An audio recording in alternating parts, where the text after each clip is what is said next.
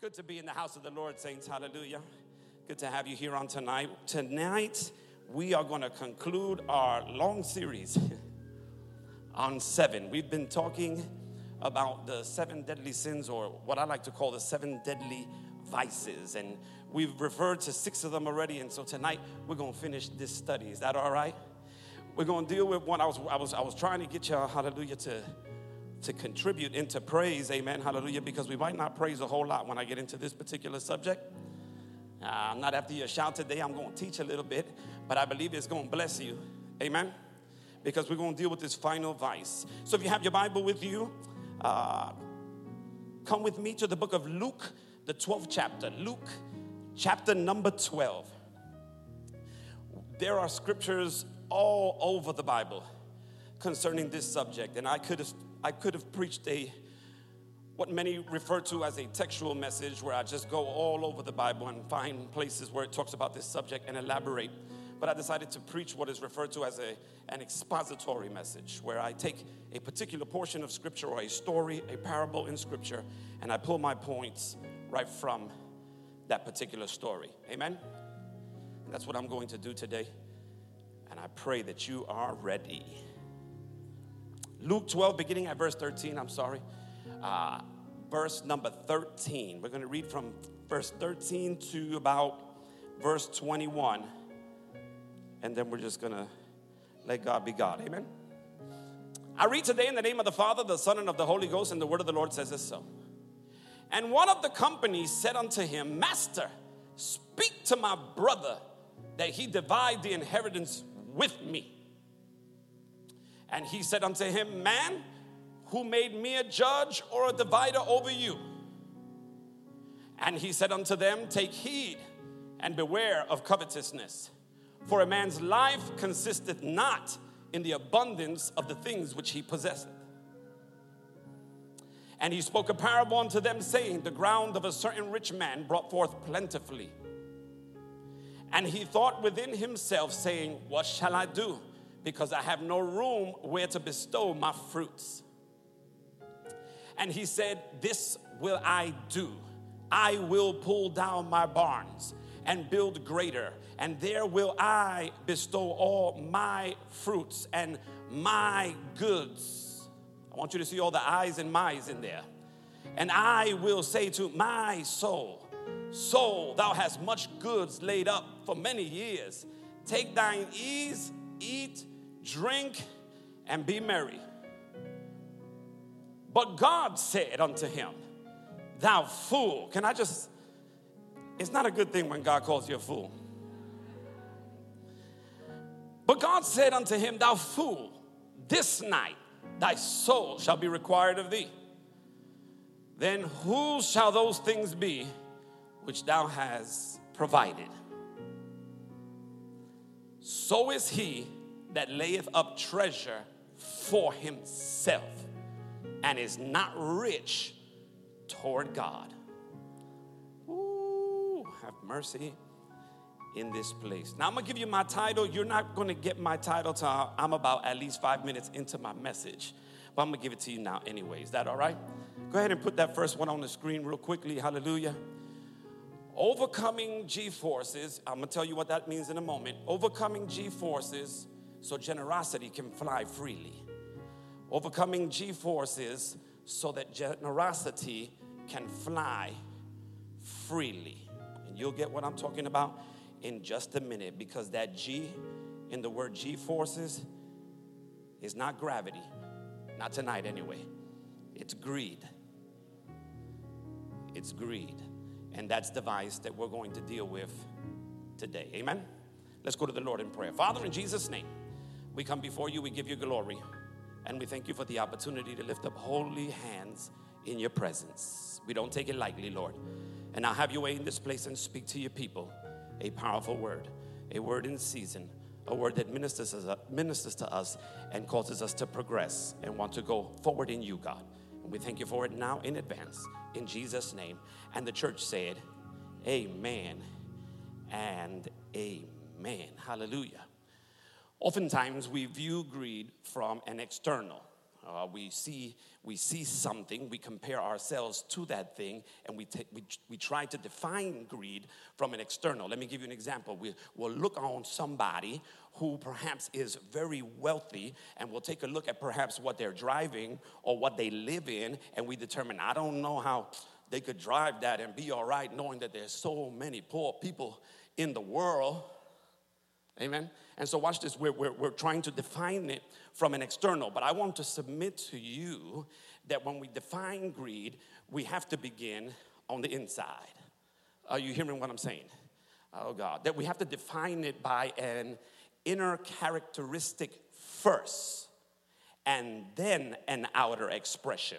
And I would submit that greed consists of both an inner characteristic and an outer expression, watch this now, that feed off of each other. I said they feed off of each other. And I want to submit to you that this particular vice is a vice that I'd like to say uh, is, is a habit of the soul. Yeah, yeah. This vice is a habit of the soul. You know, I've been doing some coursework, and because of the coursework, I've had to study some of our um, apostolic fathers of the second, third, and fourth century. These are the men that came on the heels of the foundational apostles. Amen. One of them in particular that's really powerful. If you ever like to study history, you want to study this guy right here. His name is Aquinas or Aquinas. Uh, in the fourth and fifth century, hallelujah, he is an apologist or an apostolic father. He said this He said, Greed is the opposite of generosity. Now, you know, that doesn't sound very deep, and I didn't have to go all the way back to the fourth century, hallelujah, to really uh, make that sound deeper than it, what it really sounds. But here's why I want to say it because the word that he used for generosity is the Latin word, which is really liberality. Amen? Which comes from the root word liberty, which in essence means freedom. So when Aquinas said, that, that generosity or that greed is the opposite of generosity, what he's really saying is the generous man is a free man. It, it, the generous man is a free man. So, my question to you on today to begin is simply this Are you free from the attachment to money and to what money can buy? Are you free? You know, I, I was reminded today, I, I remember being younger and, and, and watching uh, the space shuttle take off. I, I, don't know what it was about the space shuttle take off. I was just uh, really interested in watch. I would turn on the TV and watch the space shuttle take off. I, I, don't know if you've ever watched the space shuttle take off, but watch this. Something interesting used to happen. The first time I ever watched it, I got really concerned because I saw this huge thing take off, right? And right when it got to a specific height, a third of this, this shuttle fell apart. And I remember watching this happen and say, oh my God, it broke. but it did not break. The reality is that that was supposed to happen, that it was necessary. What broke off, watch this now, was the boosters.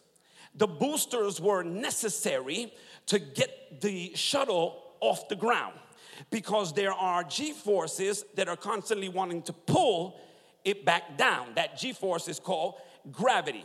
And because of gravity, watch this, you need the thrusters or the boosters to get you to a certain place. Are you following me so far? If you don't have the boosters, you can escape the gravity. And as long as you can escape the gravity, you fly restricted. But once you get to a certain place, the boosters come off. When the boosters come off, you fly freely. Are you hearing what I'm saying in this place? So, watch this. It was being held back by the G force or the force of gravity. Amen? Now, the G and G force that we're talking about is not gravity, it's greed. And I just want to submit to you that anybody who sets their heart on becoming generous or a generous person has to first escape the worldly pull of greed. It's a pull it's real. Hallelujah. And if you're ever going to fly freely in the area of generosity, you have to first escape the pull. It is the pull of greed. Greed keeps generosity from taking off in our lives. Amen, somebody. So here's what you have to understand if you're in this place under the sound of my voice and you are a believer, there are two forces that are in conflict. Amen. There is a force, watch this, it is the force of greed that's pulling you. Amen. And it's pulling you and it's saying, get, get, get. Are you hearing me? It's pulling and it's saying, get, get, get. But then there's another force that's pushing and it's saying, give, give, give. One is pulling and it's saying, get, get, get. The other is pushing and it's saying, give, give, give. And if you escape the pull of G force, then generosity will fly freely. If you do not escape it, it's not that you're not flying, you're just flying restricted. Amen, somebody. Hallelujah. And so, what I want to do today is I want to give you some boosters. I want to give you some boosters, or I at least want to give you uh, a boost that's going to help you overcome several things that will get you to the place where you can fly freely in this grace we call generosity and free ourselves from the vice called greed. The vice is greed, the virtue is generosity. Amen. If you're blessed so far, shout glory. So, watch this. You're gonna need these boosters because there's something that you have to understand that needs to be overcome. How many of you in this place? Put my first point up there, real quickly. Hallelujah. We're gonna go fast today. I wanna talk to you about the conflict of greed. How many of you in this place know, watch this now, that greed causes conflict? Okay. Greed causes conflict. Let me, let me personalize it greed causes conflict in family. I said, well, yeah, that's the first one I'm gonna touch. Greed causes conflict even in families. Watch this. Jesus wants us to be free of the things that wreak havoc in our lives. If you read the text like I did, verse 13, and I'll quote it for you, it says, Watch this. Someone in the crowd said to Jesus, Teacher, tell my brother, that's family, tell my brother to divide the inheritance with me. Something happened. We don't have all the details. Maybe their parents passed away, left some kind of inheritance for them. The brother may be the oldest. I don't know what's going on here, but apparently the brother has access. The brother has it. And the, uh, the other brother is saying, Jesus, tell my brother to share the inheritance with me. He's not even asking, he's telling him. He's saying, Jesus, tell him. Kind of reminds me of when Martha tells Jesus, Jesus, tell Mary that she's got to help me clean. Remember that? And Jesus said, I am not going to tell her. And in the same way he did that then, he's doing that here now. You know, it's amazing to me because when Jesus answers, even in the King James, he starts by saying, Man. Check it. He used the word man. It, it, it, it's almost like, like he was saying, Hey, pal, who made me judge and divider over you? You know, it's amazing to me how this man is having an issue and he wants Jesus to come in and settle the dispute in his family. And Jesus says, No. In other words, Jesus is saying, I ain't Judge Mathis, I ain't Judge Judy. I ain't Wapner. I'm not come, I'm not to come in there. In other words, why is it that you get into this these these disputes and then you want me to take sides? Isn't it amazing how we do that? We get into some kind of trouble and then we try to spiritualize the trouble and say, Jesus, whose side you on? So, so, so, so greed is at the core, and we want to spiritualize it and say, Jesus, who's right? And Jesus said, I ain't coming in there because I don't take sides. Watch this. I don't come on your side. You get on my side. You know, I'm reminded of another story in the Bible where a man named uh, Joshua, who is a warrior for God, amen. He's the captain of God's army at this particular time, and a fighting angel, a warrior angel, shows up. And he's so intimidating looking that when Joshua sees him, he grabs his sword and asks him this question Are you for me? Or are you against me? In other words, whose side are you on? And I, deep down inside, I know he was saying, Please say you are on my side. Because that angel looked real fierce, right? And so the angel said, Neither. Neither. I'm the captain of the host, watch this, of the Lord's army. In other words, I operate in a higher rank. And, and I didn't come to choose sides. I came to encourage you to get on the right side. Who is on the Lord's side? That is the question. Amen, somebody. But we like asking God to choose sides. Amen. Hallelujah. I read a story. I read a story about six sisters. Uh, this particular story, I'll be real quick. Uh, five of the sisters stood local, and one of them married off and went to another state. Uh, make a long story short, uh, she, the sisters got a phone call from their mama basically saying that their daddy had passed away. And so the one that was in another state jumped on a plane with her husband and came to the house. Uh, you know, she was the last one there because all the other ones were local. To her surprise, when she comes in the door, amen, what she notices as she looks around the house is that all the other five sisters had labeled all the other possessions in the house with their names. I know, I know, it's alarming, but it happens. And so they were concerned with what they were going to get. Oh, and, and, and there was nothing but tremendous tension in the air, and greed was at the core. Are you with me in this place? If you're not careful, it'll get into your marriage. There are couples who are married who are constantly arguing about money. Are you hearing what I'm saying? One of the number one causes, if not the number one cause of divorce in our nation today, is money issues. I said it's money issues. Amen? Greed causes conflict in family. Are you in this place, church? Hallelujah. Abraham has a nephew whose name is Lot. And watch this Abraham gets to a place where he determines that they need to separate, and he says to Lot, Hey man, choose, choose the land that you want. And Lot doesn't even hesitate. This is what you have to understand. He doesn't even hesitate. He doesn't consider that Abraham is his elder and that he's there because of Abraham, because the hand of God is on Abraham. He don't care about none of that. He immediately chooses what he sees or he views with his eyes as the best land. But when he chooses the best land, as far as he is concerned, it, he ends up in a place called Sodom. And Sodom is not a good place. But whenever you allow greed to be the major factor in decision making, it will never lead you to a good place. Are you in this place? Hallelujah. It would always lead you into a place that's not so good to the point where it's only because of his relationship to Abraham that God sends two angels in there to get him out. And if you know the story like I do, he doesn't even want to come out.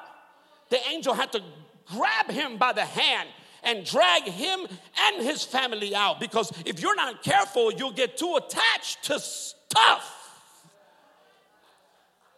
And that stuff will keep you from where God wants to take you. Are you in this place, church? Hallelujah. It's a sad story when you really read it because one of them didn't make it. And it was the wife. And because the angel gave them some strict instructions and said, when you leave, don't look back. If, if I move you from it, you ain't gonna need it anymore. Mm. Whatever God moves you from, you don't need anymore. Are you hearing this preacher? And so, watch this. She couldn't help it. She turned around because she was so concerned with what she was leaving behind. And the Bible says, then rather mm, than being a movement, she became a monument. Amen, church? It'll cause conflict in family. Amen? You know the story of the prodigal son very familiar story in the scriptures. This boy, the conflict in his house, uh, what's going on inside of him is so bad, he can't even wait for his daddy to die. That's messed up. I mean, he can't even wait for his daddy to die. He's like, hey, man, this is taking too long. I want my inheritance and I want it now. You know, that's like that teenager that says, I can't wait till I'm 18 so I can leave this house. But the parents sat in here. Teenagers are looking at me like, and you find out that life is not that easy out there. Are you hearing what I'm saying? Just like this prodigal son does, and he ends up coming back home. But it was greed, it was greed that made him live that way, that made him live a loose life, that led him to a bad place. Amen, somebody. Greed causes conflict in family, greed causes conflict in business relationships. Mm-hmm. Have you ever been in a, a, a, business relationship and received the short end of the stick? Somebody promised they were going to do right by you and they did not do right by you. You got to be very careful who you come into partnership with. We talked about that on Sunday. Have you ever been taken advantage of, cheated out of something? Greed will cause conflict in business relationships. Watch this. Greed will cause conflict among friends. I said, greed will cause conflict among friends. And it could be over something petty, it could be over silly stuff like divvying up the, the, the bill at Chili's. I mean, that's real petty, but I figured I needed a, a, a, real petty example. Are you hearing what I'm saying? Like, who gonna pay? All of a sudden, somebody got to go to the bathroom. You hearing what I'm saying? Watch this. Oh, let me give you another petty one. Uh, wedding invitations. Oh boy. Uh, oh, you, you know how it is. Wedding costs money. You got to get that right place, right? You know, you know, you got to pay by plate. And so watch this. You want to invite the whole world, but you can't invite the whole world. Are you hearing what I'm saying? Because you just don't have it like that. So you got to make some tough, and they're tough sometimes, tough decisions because somebody's got to get excluded at the expense of getting their feelings, getting their feelings hurt. Yeah, yeah. Or maybe the problem ain't with them. Maybe the problem is with you. Uh oh. Because watch this, you invite somebody, and then they do come, and then you're upset because you're reminded of when you went to their wedding. And perhaps you told your spouse, well, didn't we give them a $250 espresso maker for their wedding? And here they are only giving us a $35 toaster.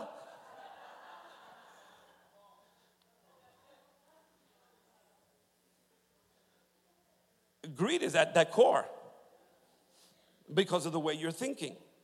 Are you in this, are you in this place?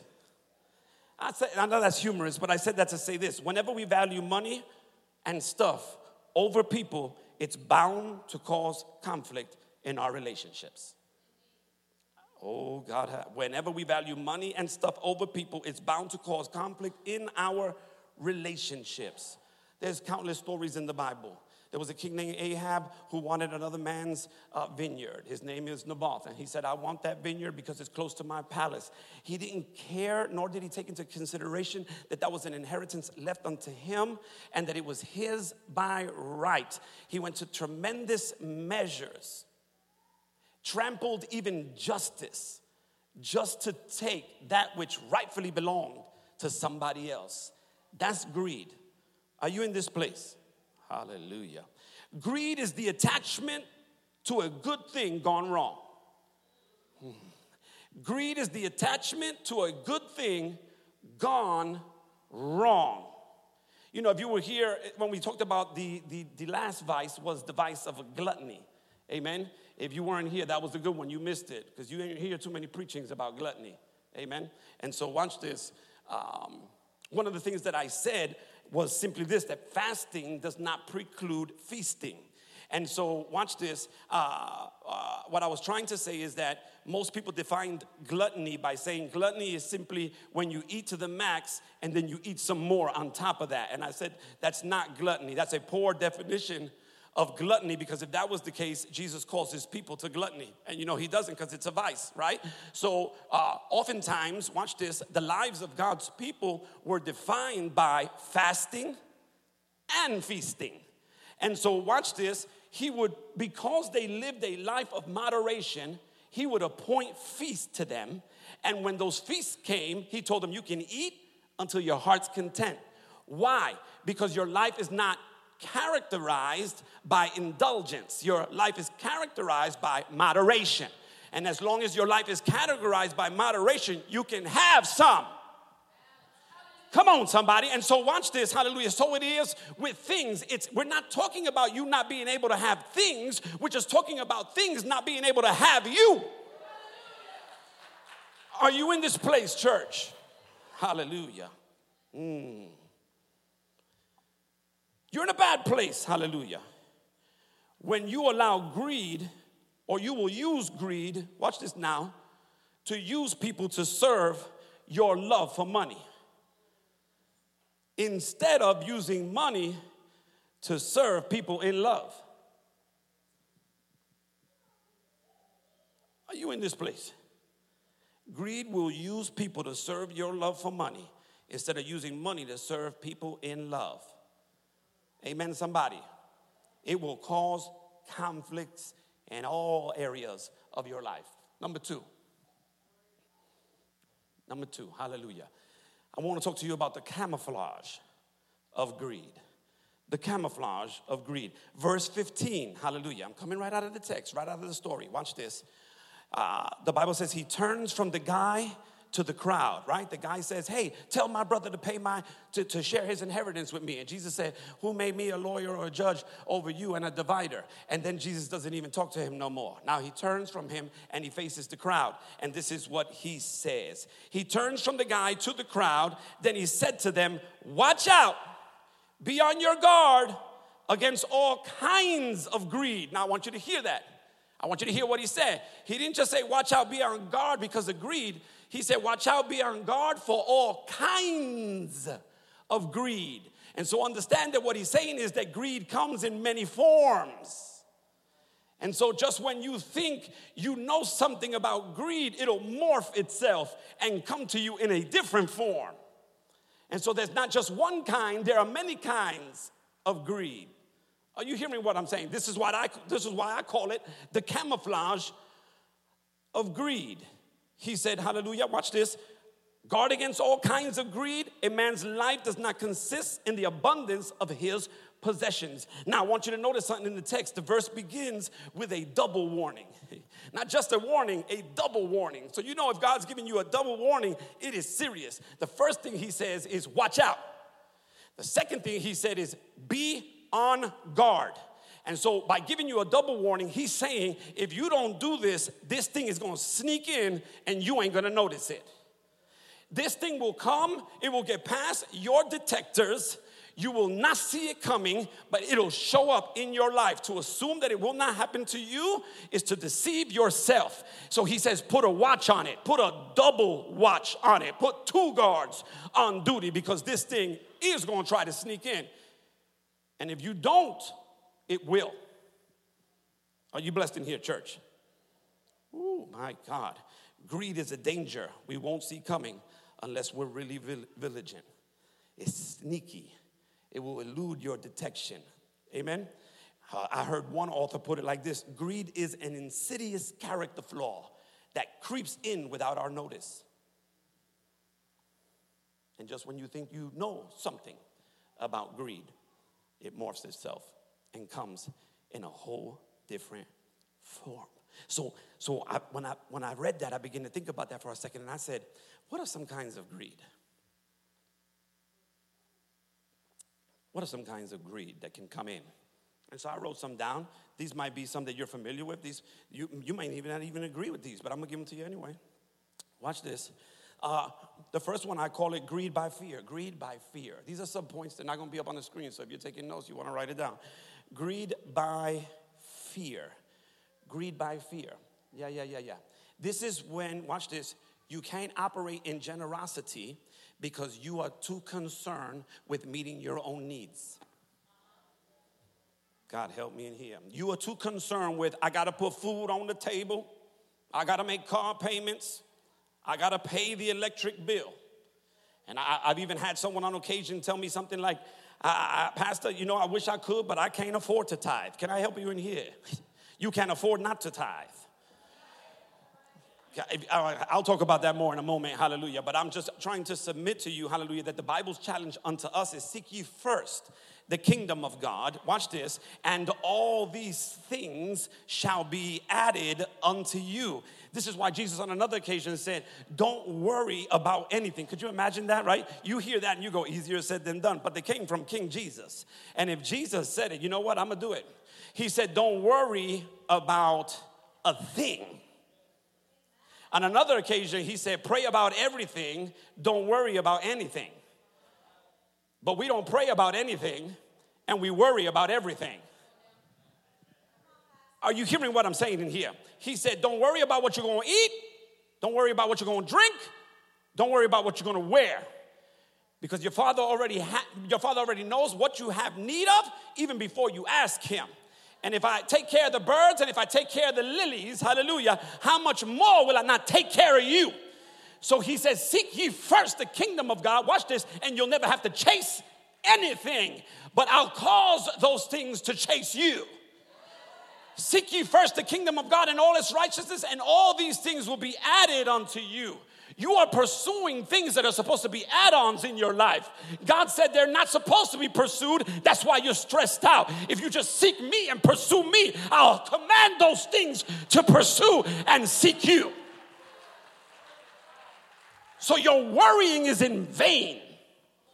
The Bible says worry does not add not one cubit to your life. Worry is a taker. And every day you worry, the, the enemy is snatching life out of you. I refuse to give the enemy parts of my life like that anymore. The devil is a liar. I'm going to believe the word of God. I'm going to trust him, even when I can't trace him. If you're in this place, shout glory. Greed by fear. The Bible says God didn't give you a spirit of fear. Mm but a spirit of love, power, and a sound mind. And perfect love casts out fear. Amen? Let me hurry up. Another one is greed by coveting. Oh boy. Yeah, greed by coveting. Um, you, you never wanted an iPhone 10 until three of your friends got an iPhone 10. Three of your friends got an iPhone 10, and now all of a sudden, you can't live without an iPhone 10. And I mean, I know that's humorous, but you know what I'm getting at here. Hallelujah. And sometimes, watch this, uh, we covet things that other people have. And we don't necessarily want what they have because that would be envy. We just want the same things they have. Are you following what I'm saying? So, watch this. Sometimes, just to keep up with the Joneses, they get a car they could afford, but you want to be like them, so you buy a car you can't afford. God help me in here. Are you hearing right? You covet, you covet. Sometimes we make the mistake, what the, oh God. I'm gonna hold off on that one.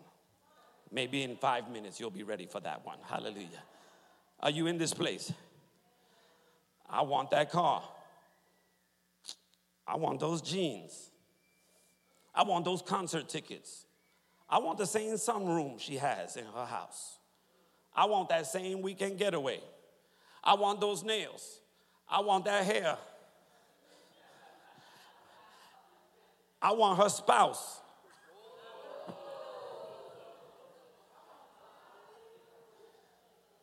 Oh, yeah, the deeper it gets in, the worse it gets. Are you hearing what I'm saying in here? Hallelujah. Let me, let me leave that one alone. Let me go to the next one. Greed, greed by impulse.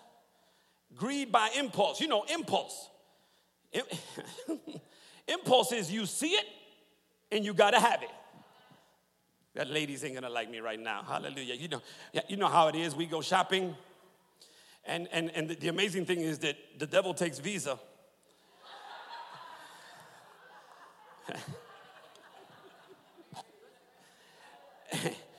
yeah, he would love nothing more for you to just go ahead and charge it, charge it, charge it, charge it. Until you're in a hole you can't get out of.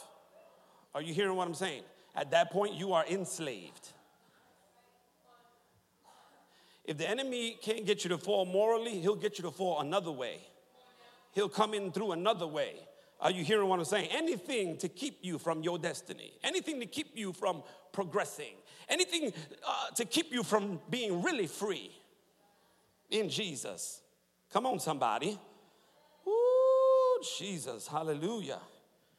My God, nowadays you don't even have to go to the store to see it. You see it on your phone, and your phone has a button that says purchase here. Press purchase.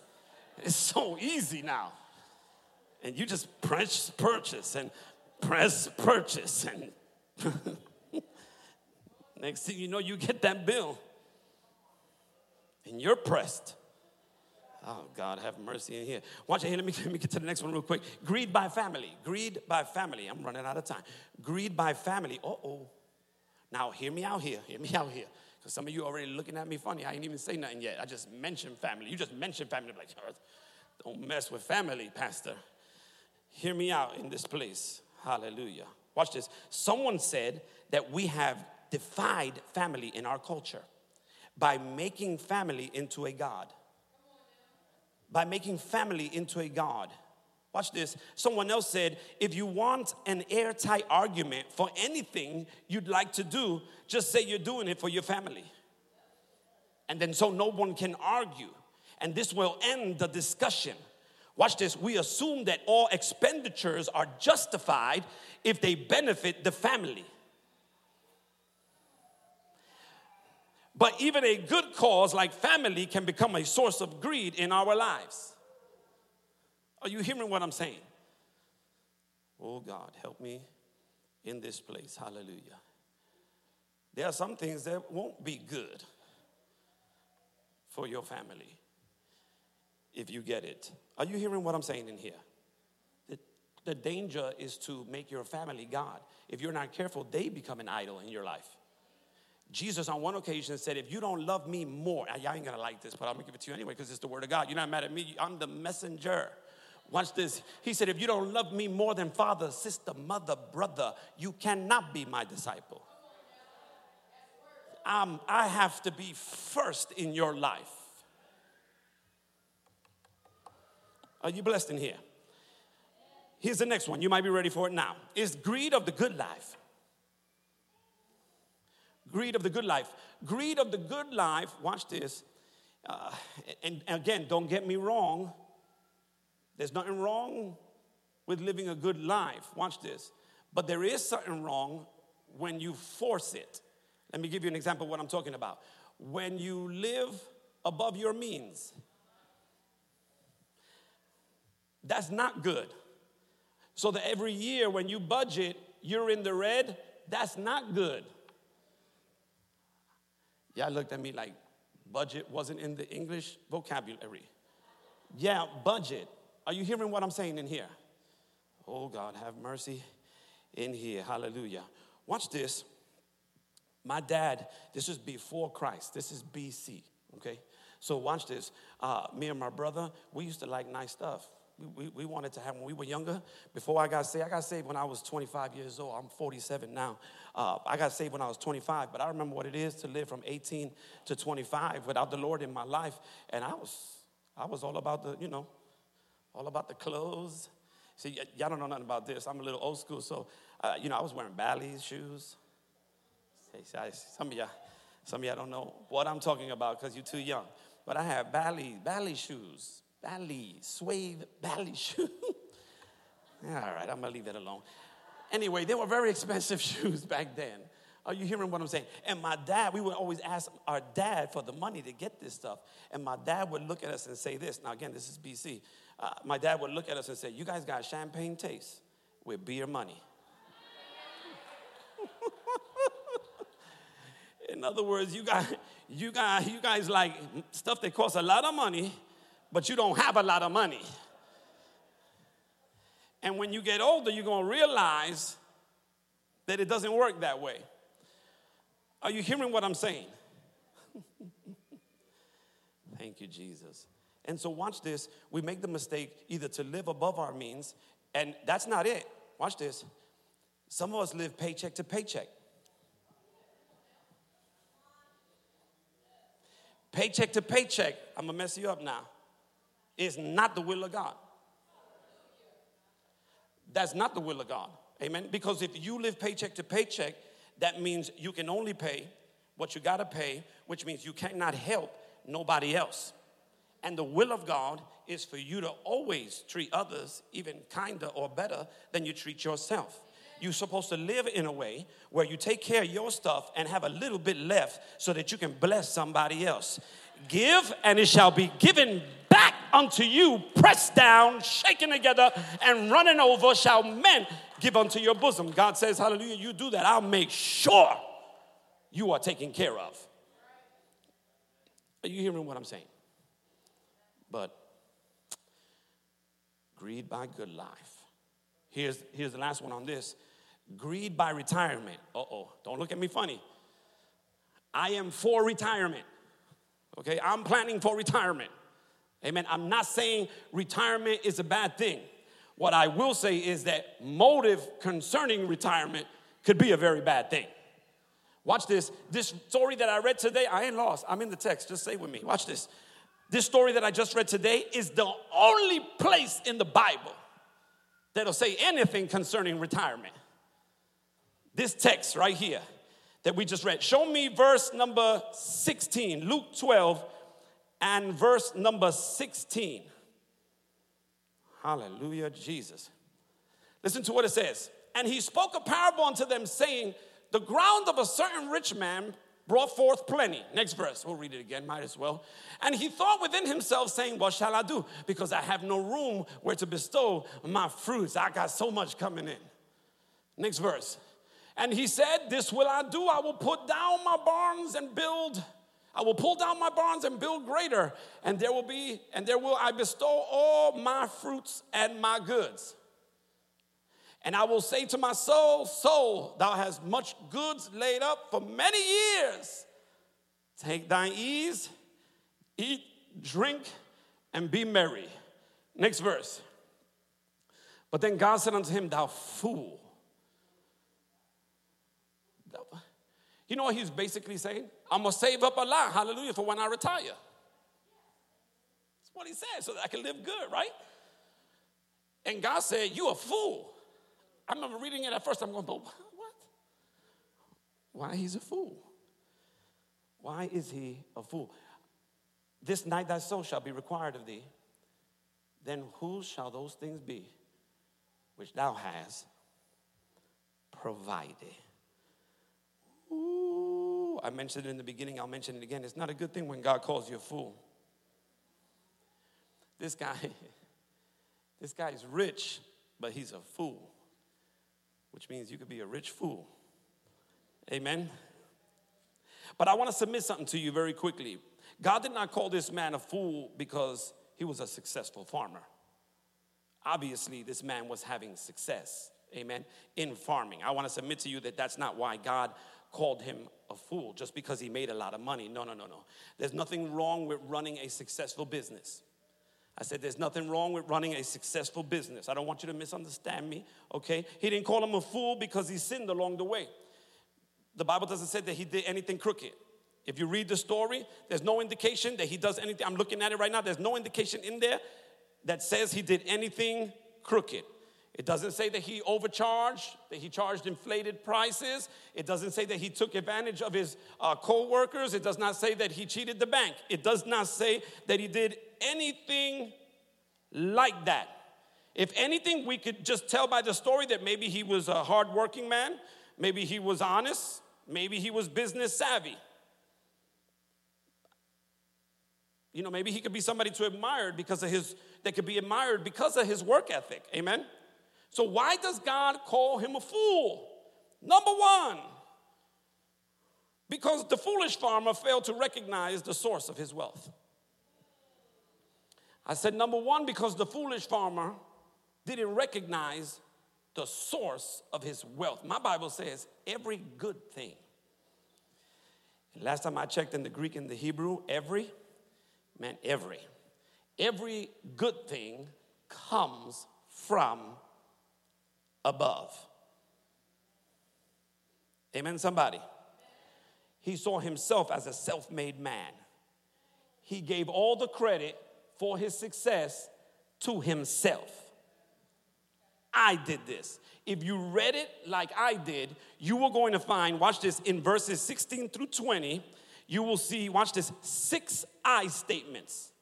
I this, and I that, and I this, and I that. And a bunch of my statements as well. Amen, somebody. In other words, he was saying, I am the master of my own destiny. My God, help me in here. My crops, he said, my barns, my grain, my goods, myself. and God is absent from the whole monologue. I say, God is absent from the whole monologue. And you know what's funny about it? I would think that farming would be the one business where God's contribution is preeminently recognized. Because here's the reality if you're a farmer, I need sunlight. if I'm a farmer, I need sunlight. If, if, I'm, if I'm a farmer, I need water to come down. Are you following what I'm saying? If, I'm a farmer, I, need help keeping, keeping some of these pesticides away. Eh, farming would be that one thing that a farmer would really have to call on God for help on because he's going to need the sun and he's going to need the rain. Are you hearing what I'm saying? But you don't hear him mention God in none of this. Amen, somebody. And the truth is that without God, there won't be a harvest. I say, without God, there won't be a harvest. But the farmer is a fool because he fails to recognize God as the source of his wealth. Let me give you one more. The farmer also failed to recognize the brevity of his life. There's a contrast drawn here because he automatically assumes that he's going to be around always. Are you hearing what I'm saying? Oh, God, have mercy in here. And he thinks that his earthly existence is going to go on forever, but it's not. So he's investing into, watch this, transitory stuff. And this is why God calls him a fool. Don't bank on things that are fleeting. I said, don't bank on things that are fleeting. Don't spend everything now either. Let me just throw that out there because somebody might hear me say, You see, we don't got to save.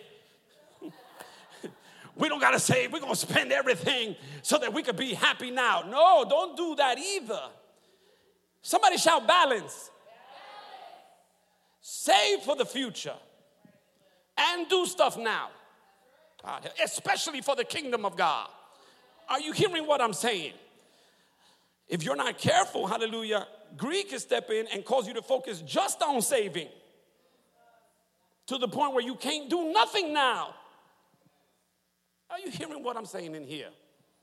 So, motive is everything, even as it pertains to retirement. Amen, church?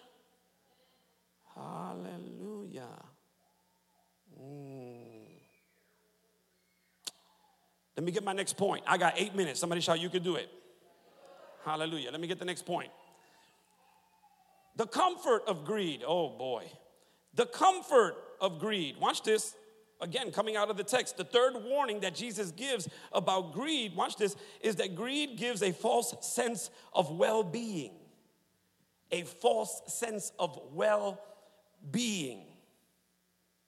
Mm. Amen, somebody? My God. Are you blessed, church? And I, I, mean, even everything I already said already pertains to, to this one, too. If we're not careful, like this man, we just get comfortable and assume that we're going to be okay and bank on things that are fleeting and then end up shocked. Amen, somebody. Let me give you the last one so we can get out of here. Constraints of greed.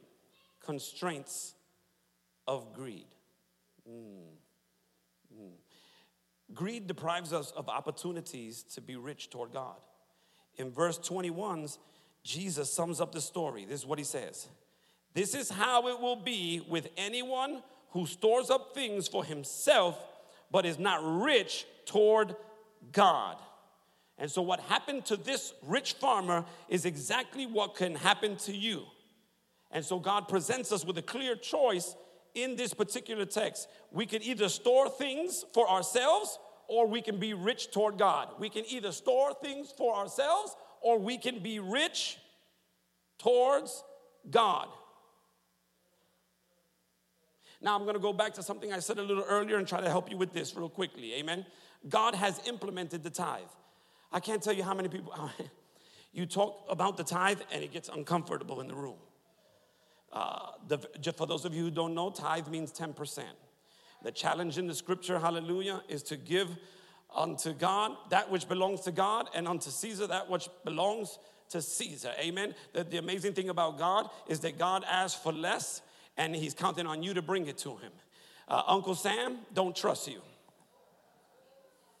So he's going to take it and he's going to take more. Are you hearing what I'm saying? And, and, and, and we don't seem to have a problem with that. But when it comes to giving to God or God's work, you know, oftentimes people have a mentality that says, and you know, it's, it's, it's fine. I, I, I don't get disappointed at people when they think like this, but people have a tendency to criticize what they don't understand. And so, so people say things like, oh, the church just wants money, assuming that the church has sponsors. But I will submit to you that Nike ain't sponsoring the church. Are, are you following? The church exists because of the free will offerings of the people. And the church does what it can do because of the people that sow in the church. And the more that comes in, the more the church can do to reach a world for Jesus Christ. Are you hearing what I'm saying? Ah, God have mercy. So, watch this. Lord, have mercy in here. God has implemented the tithe not as a law. The people are always talking about, oh, that was in the law. That was, it was before the law. I wish I had time. I don't have time to get into all this. But it goes all the way back to Genesis. But people say, oh, you know, God has implemented the tithe as a law. No, not as a law that binds, but as a liberty of detachment. Watch this now. As a liberty, let me teach for a moment. As a liberty of detachment. Watch this. Like fasting, tithing is a habitual practice of limit, limiting our use of a good thing. Like fasting, right? We don't, food is a good thing. But when we fast, we stay away from food, right? So tithing is the same thing.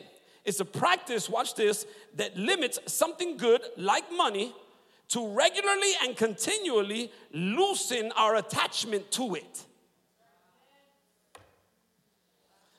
Are you in this place? In other words, tithing is an extended sense, or in its extended sense, a Sabbath rest from our natural tendency to replace God with stuff.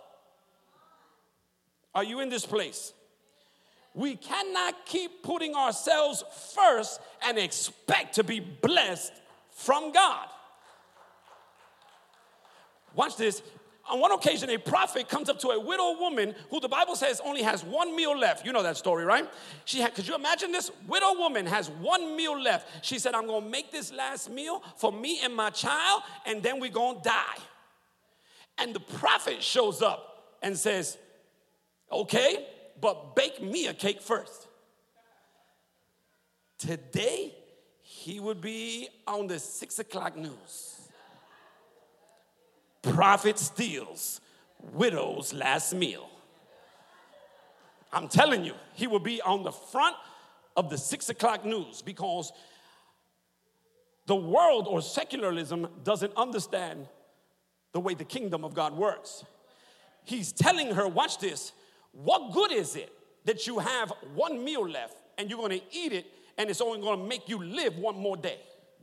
What good is it that you eat that today and you're gonna die tomorrow? Give it to God first.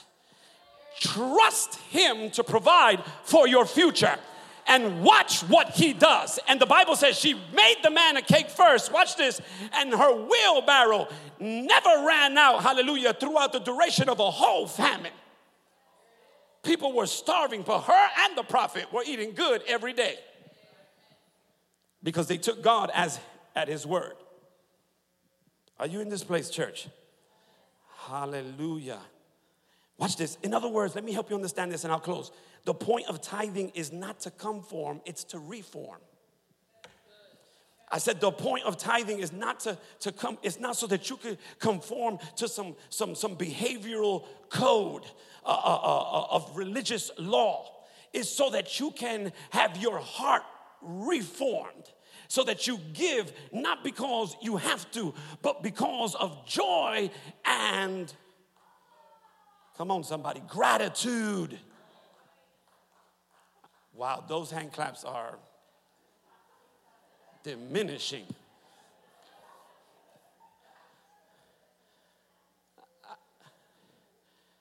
The tithe is not an issue for me. It's a joy. I've been doing it for 20 years. I know it works. You can tell me whatever you want. I know it works. He has never failed me. Hallelujah. I wish I had somebody in here that could testify. I'd rather trust God with my 90% than to trust me with all 100, with the whole 100. I'm gonna leave it alone. Hallelujah. Watch this. Judas looked at a woman's offering, and this woman, I got one minute, that's all I need. This woman gave an extravagant offering. She, she gave an alabaster box that was filled with uh, fragrance. But what you don't know about the fragrance is that it was worth a year's salary, a whole year's salary.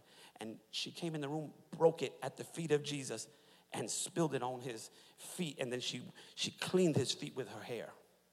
Hear me. And Judas, now, you know Judas, right?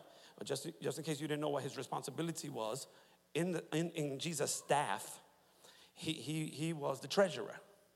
So the treasurer looked at it and said, What a waste. Here's what he said He said, We could have sold that. We could have sold that and took the profits and gave it to the poor. Now, that sounds like it makes some sense, right? But what you don't know is that the rest of the text says Judas only wanted that money to come in because he wanted to skim off the top. Judas was already, he's on Jesus' staff, and he was skimming off the top. And Jesus knew it. I can't get into that. so, so, so, so he says, What a waste. And Jesus said, what she's doing is good. It's so good. Wherever the gospel is preached, because of what this woman has done, her name will be mentioned. And here we are today, and we can't talk about money without bringing this woman up. so, so watch this. Could it be, just could it be, that what the world sees as a waste in the kingdom of God is actually good stewarding. God have mercy in here. Are you hearing this preacher? Mm. When you make God first, worry, anxiety over what to eat, drink, and wear disappears. Amen. Stand to your feet in here. Master musicians to come forward. It's 8:32. I almost, I almost did it. Hallelujah. I read this and I thought it was pretty powerful. In the ancient days, there was a king, his name is Siam, had an enemy. Watch this. When he had an enemy he wanted to torment and destroy, he would send, watch this, the enemy a unique gift. And the unique gift was a white elephant, a live albino elephant. These animals, just so you know, were considered sacred in the culture of that day. So the recipient of the elephant had no choice but to intentionally care for the gift.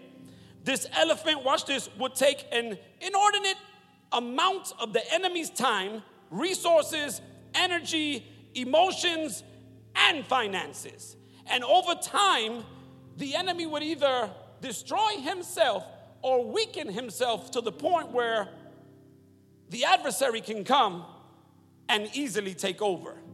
So look, look, look at what a king would do to someone